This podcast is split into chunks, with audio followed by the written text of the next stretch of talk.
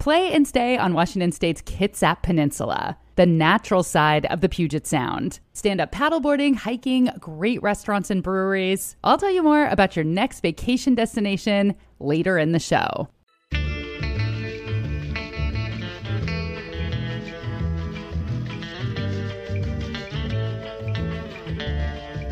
I'm Rachel Belle, and this is Your Last Meal. Every episode will explore someone's perfect last meal to find out which food they find most delicious, or nostalgic, or comforting, or gluttonous. And then we'll explore the history of that dish and more. On today's episode, Moving to the country, I'm gonna eat a lot of peaches. Chris Ballew, lead singer of the Four Adults band Presidents of the United States and the Four Kids band Caspar Babypants, pops by the studio. Can you hear yourself? Yes, I can. Okay. I'm I'm Radio Man. Radio Man here. I'm Radio Man. Radio studios are fun. Peaches come from a can. They were put there by a man in a factory downtown. And for the record, no, Chris Ballew's last meal does not involve millions of peaches. No, I, I get a lot of cans of peaches thrust at me, even these days at the Caspar shows. People want me to sign cans of peaches. It's great. I love it. Do you still like eating peaches? Oh, yes. I love them. Also on today's show,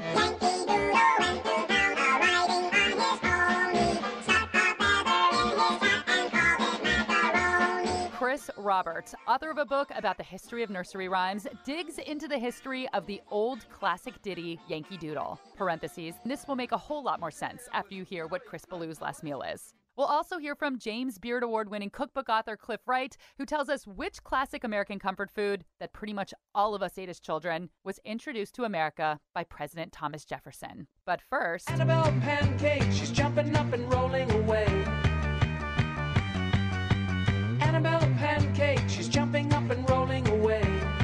In 2009, Chris Ballew started recording and performing kids' music under the name Caspar Babypants. Now, this was a dream come true for him. This kind of music tapped into the core of his creative personality. I mean, if you think about it, songs like Peaches and Lump that he was doing with the presidents kind of sound like kids' music anyway. And after years and years of playing rock shows with the presidents in front of massive 50 to 100,000 person audiences, Chris has happily settled into playing more intimate venues. I like a fluorescently lit library meeting room on a Tuesday morning. So, what's the difference of playing for adult rock fans compared to little kids? Actually, not a huge difference. If the adult rock fans are extremely drunk and happy, then they're just like little kids. Because little kids are kind of like drunk, happy grown ups. And they're so free. They'll just come up and start, you know, walking behind me and take the mics off my amplifier or, you know, a lot of times they'll just walk up to me and during a song and be like, Excuse me, excuse me, excuse me, excuse me, excuse me, excuse me, excuse me, excuse me, excuse me, excuse me, excuse me. It just goes on until I stop. And then they tell me things like, My jacket is red.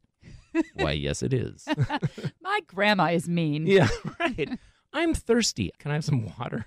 When it comes to eating, Chris is as healthy as they come. He swoons for squash. He faints for fennel. Chris will voraciously eat vegetables even when they're not a part of an alliterated phrase. But back in the 90s, when Chris was on the road with the presidents, he pretty much subsisted on variations of bread and cheese. Uh, well, even before I was on the road with the presidents, I was a pizza, beer, pasta guy, just all starch and wheat. And of course, I had crazy eczema problems on my hands, and I was tired all the time, and I got tons of sinus infections, and I was run down. Finally, I got a blood test that told me that I was allergic, not allergic, but sort of intolerant to wheat and dairy and eggs and stuff.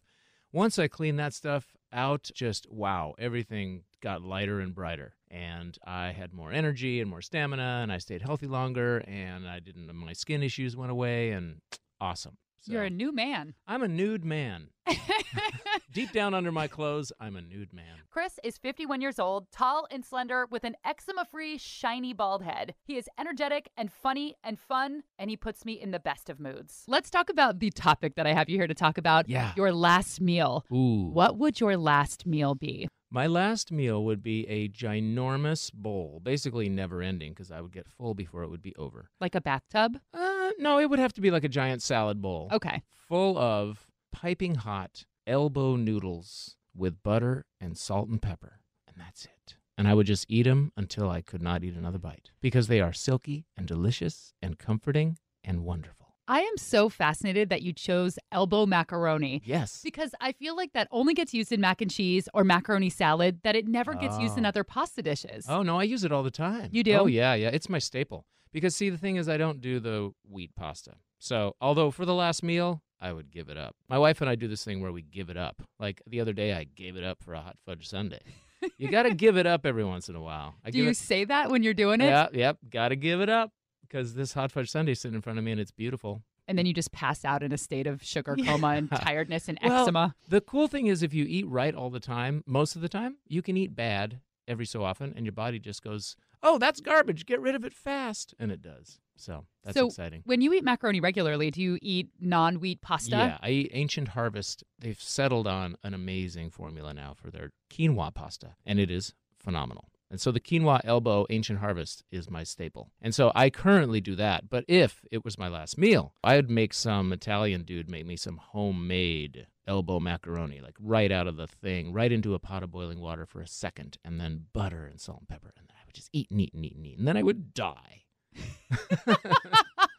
Gloriously die. I would die.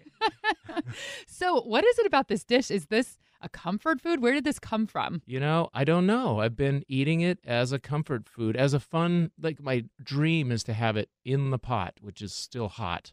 So it stays hot longer and uh, watch TV and just eat that. What goes best with quinoa Oh, macaroni and butter? It doesn't matter. Anything from a documentary about World War II to The Bachelorette.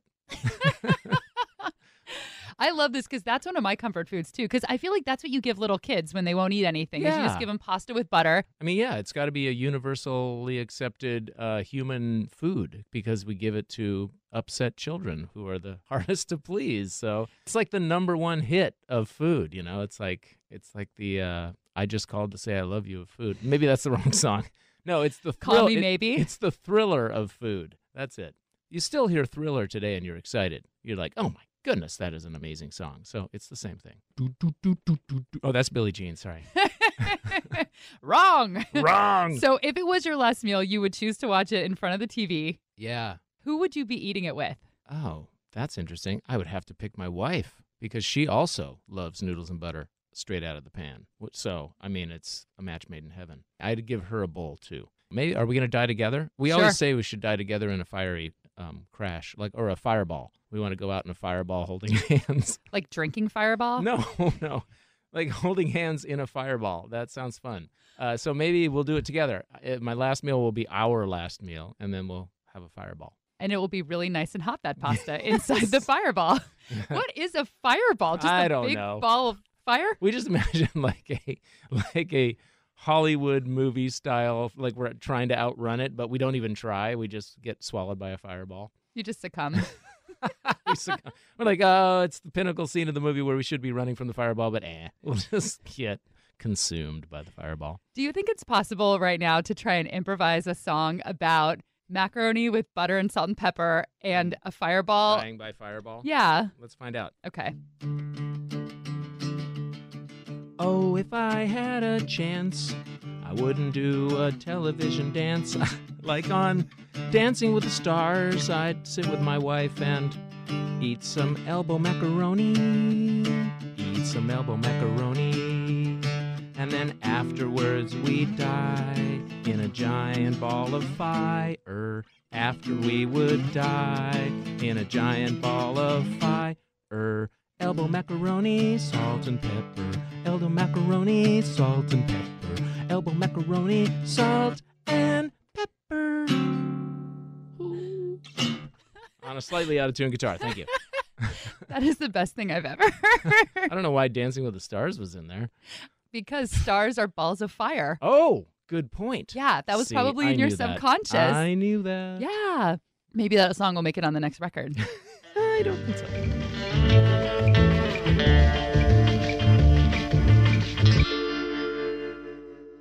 If you're a fan of naturally gorgeous, off the beaten path vacation spots with small town charm, you're going to want to plan a visit to Washington State's Kitsap Peninsula, where you can grab a scoop of homemade ice cream and stroll around the adorable European seaside village of Poulsbo, or walk on the ferry in Seattle and get off in downtown Bainbridge Island. And May is the perfect month to visit Bremerton or Silverdale, where you can get out of the city and into the forest in just 15 minutes for a beautiful hike. Enjoy a farm to table meal at Bremerton's Restaurant Lola, a black owned business. I really need to make the trip out there for their Creole brunch. And in the morning, stop by Saboteur Bakery for croissants that are so flaky and buttery, you'll think you're in Paris. There's also a gorgeous golf course in the middle of the forest and there are several naval museums in Bremerton. Go to visitkitsap.com slash your last meal to learn more. That's K-I-T-S-A-P. Or you can find a link in the show notes. Play and stay on the Kitsap Peninsula, the natural side of the Puget Sound.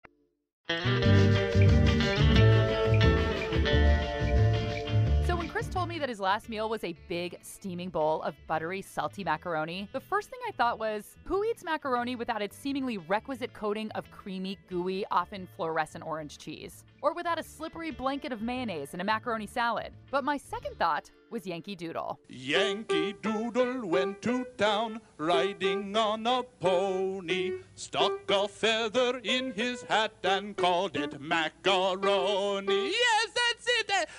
Macaroni?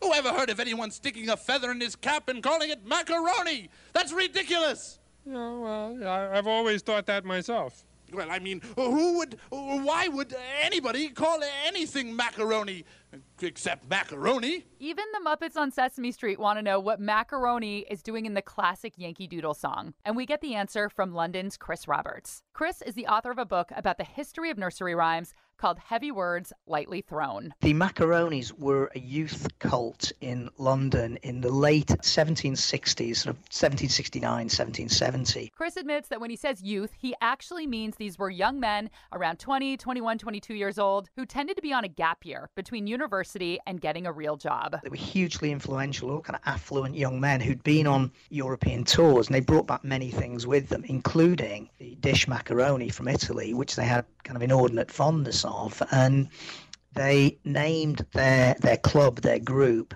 after the macaroni dish. They used to have a supper club and they'd, they'd eat macaroni there. And they were very influential, very well connected, and very ripe for satire. There's a lot of stuff in the newspapers at the time, in the periodicals, kind of ripping them apart. But they, they were terribly effeminate, so kind of very, very tight trousers, very big hair, very affected way of speaking. They they were very much in high society. One of our prime ministers was a macaroni, a guy called Charles Fox, which is kind of nice. Now they, they were kind of like the New Romantics, if you can remember them from the from the 80s, with the youth called the New Romantics and Boy George and Duran Duran and people like that. They, were- they were they were kind of like an, 18th century version of that, and they love macaroni. Anyway, that's the key thing. That's where they got the name from. So, would Uh, you say that of- they were kind of the hipsters of their time? Very much, yeah, yeah, absolutely. Um, it's just there weren't as many of them. Yeah, their drug of choice was um, was looking like a tea made from maidenhair fern called Capillaire. Um, it's very, very precious, very hard to make. Okay, so the macaronis were a bunch of high haired, tight pantsed, tea drinking fashionistas. And here is how they factor into the Yankee Doodle song. The original version is British. In the early British version, there is this reference to the macaronis, and the idea is essentially it's a put down of American, the, the colonials as they were. The idea that by putting a feather into your cap, that's not enough to make you a macaroni. You have to do a lot more than that. You have to, I don't know, have eyeliner and your hair up and your trousers in the right way and speak in a certain fashion. It's essentially it's a put down of the American colonials to say it takes more than that to be down with the dandy youth of London town. So that's the reference to macaroni there.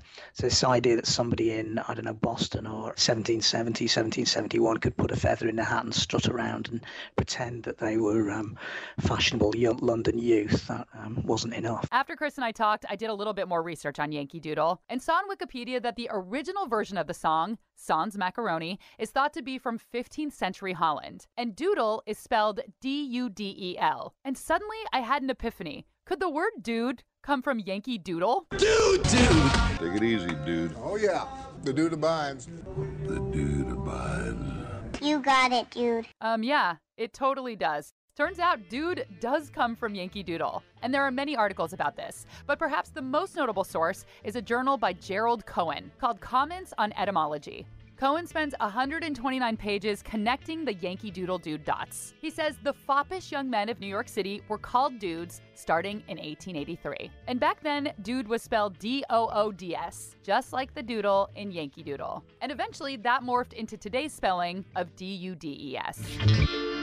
All right, dudes, back to macaroni. So, macaroni is, of course, a pasta. But in Italy, macaroni does not specifically refer to tubular elbow shaped pasta like it does in the United States. Macaroni is actually a generic name for dry pasta made from durum wheat or semolina. So, if you're speaking about pasta generically in Italy, any shape would be called macaroni. In Italian, what do they call what we refer to as elbow macaroni? You know, it's interesting, but I've never run across that shape in Italy. That is Cliff Wright. He lives in Santa Monica and he won a James Beard Award for his cookbook, A Mediterranean Feast. When I was a kid, I thought that pasta was invented in Italy. And then I was told that no, noodles actually came to Italy via China. But recently, I was surprised to read that pasta may have Arabic origins. The consensus seems to be that hard wheat dried pasta was invented perhaps in North Africa, meaning like Tunisia, Algeria, or perhaps in Sicily. So the earliest evidence we have linguistically of dried pasta is from about the 12th century. But there are these other vague references to hard wheat being grown that go back as early as the 9th century. But one thing we do know for sure is that the first time pasta is described in such a way that we could recognize it today is from about the 12th century. And those writings are mostly from Sicily. Oh, from Sicily. Okay. So is it believed that Sicily did come before China? Yeah, in fact, China never knew pasta.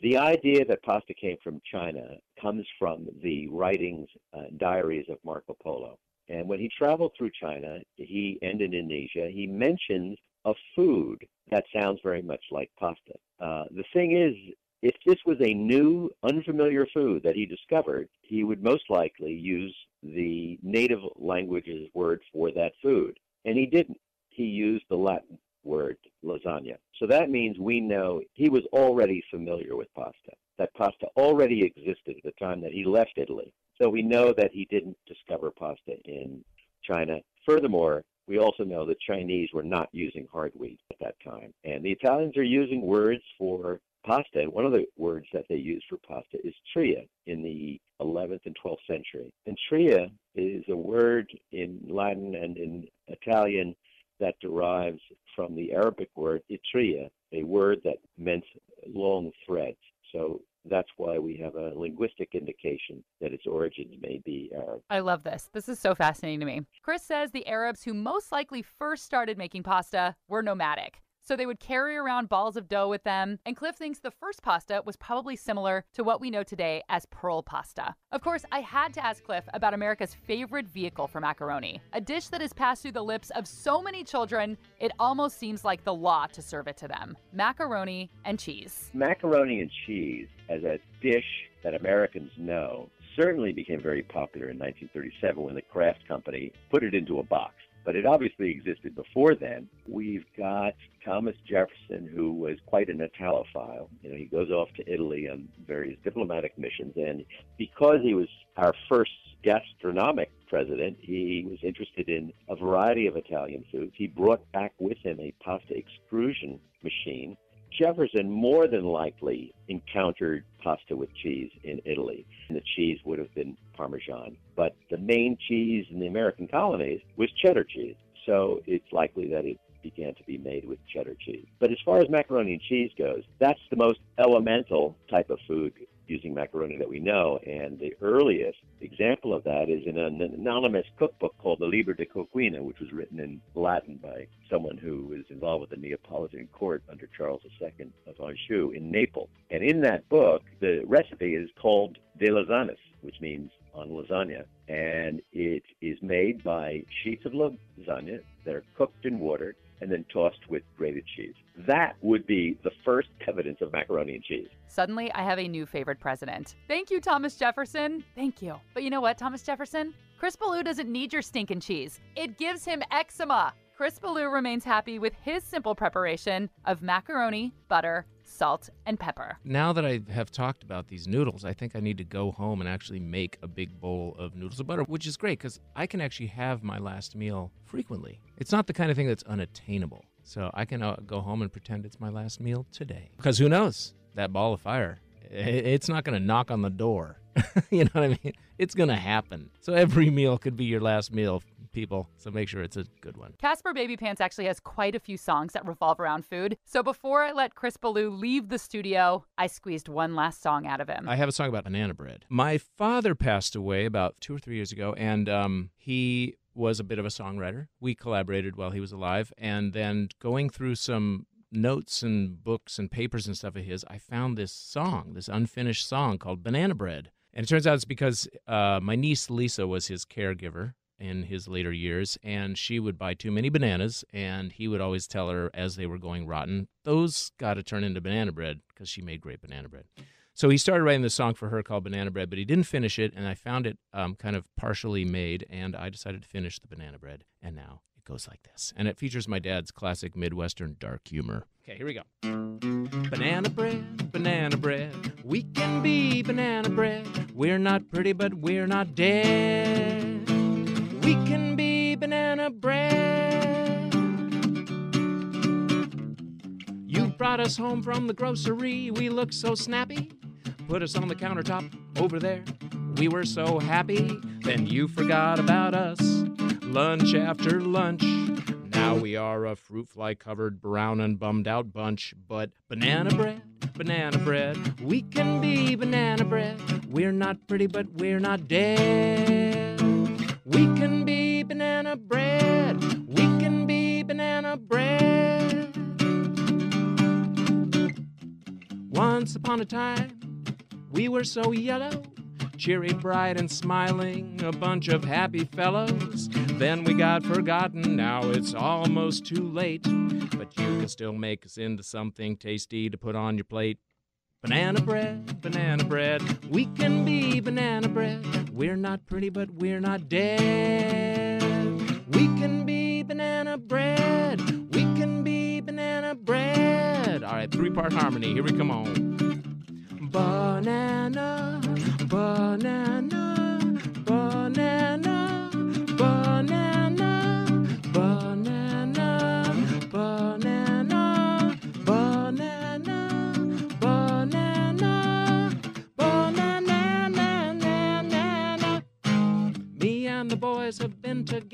For so long. We grew up on a banana tree and learned to sing this song. All the young bananas learned it in case they get forgotten. So people don't throw them out just because they look a little bit rotten.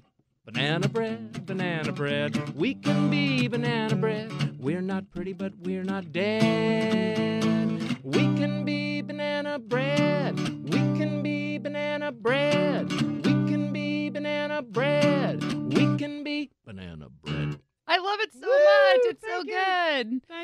And that is Chris Ballew's last meal. Chris is the singer and guitarist for the band's Presidents of the United States and Caspar Babypants. And Caspar has a brand new album out now called Away We Go. He's also releasing a holiday album in December called Winter Party, and you should probably buy them both. We also heard from Chris Roberts, author of Heavy Words Lightly Thrown, and Cliff Wright, author of the cookbook A Mediterranean Feast. Original music by Prom Queen. And this is a brand new podcast, so I'd be so grateful if you subscribed and left a nice review on iTunes so more people can find us. I'm Rachel Belle, and until next time, this is your last meal. If you like listening to Your Last Meal, you might like watching my new TV show, The Nosh with Rachel Belle. We just wrapped up season one, so there are four tasty episodes ready for you to binge at cascadepbs.org. In episode one, I convince an East Coast skeptic that Seattle now has fantastic bagels. And in the season finale, we go truffle hunting, just about an hour outside of Seattle. Episodes are a quick bite just eight and a half minutes long. So grab a snack and cozy up with the Nosh. Available anytime, anywhere at cascadepbs.org or find a link in the show notes.